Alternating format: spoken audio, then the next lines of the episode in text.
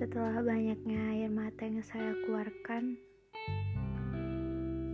saya masih tidak mengerti apa penyebab saya menangis.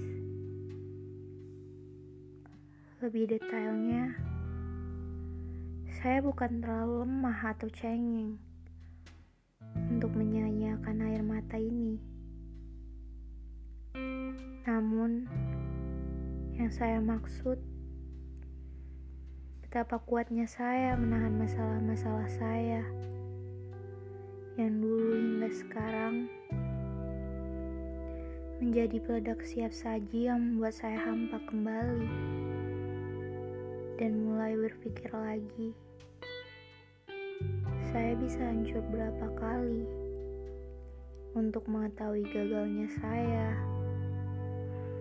saya bisa hangus teririh api keegoisan saya sendiri untuk menutup kemungkinan bahwasanya saya manusia. Menangis tak apa bagi manusia. Karena itu sebagian darinya. Sebagian dari saya.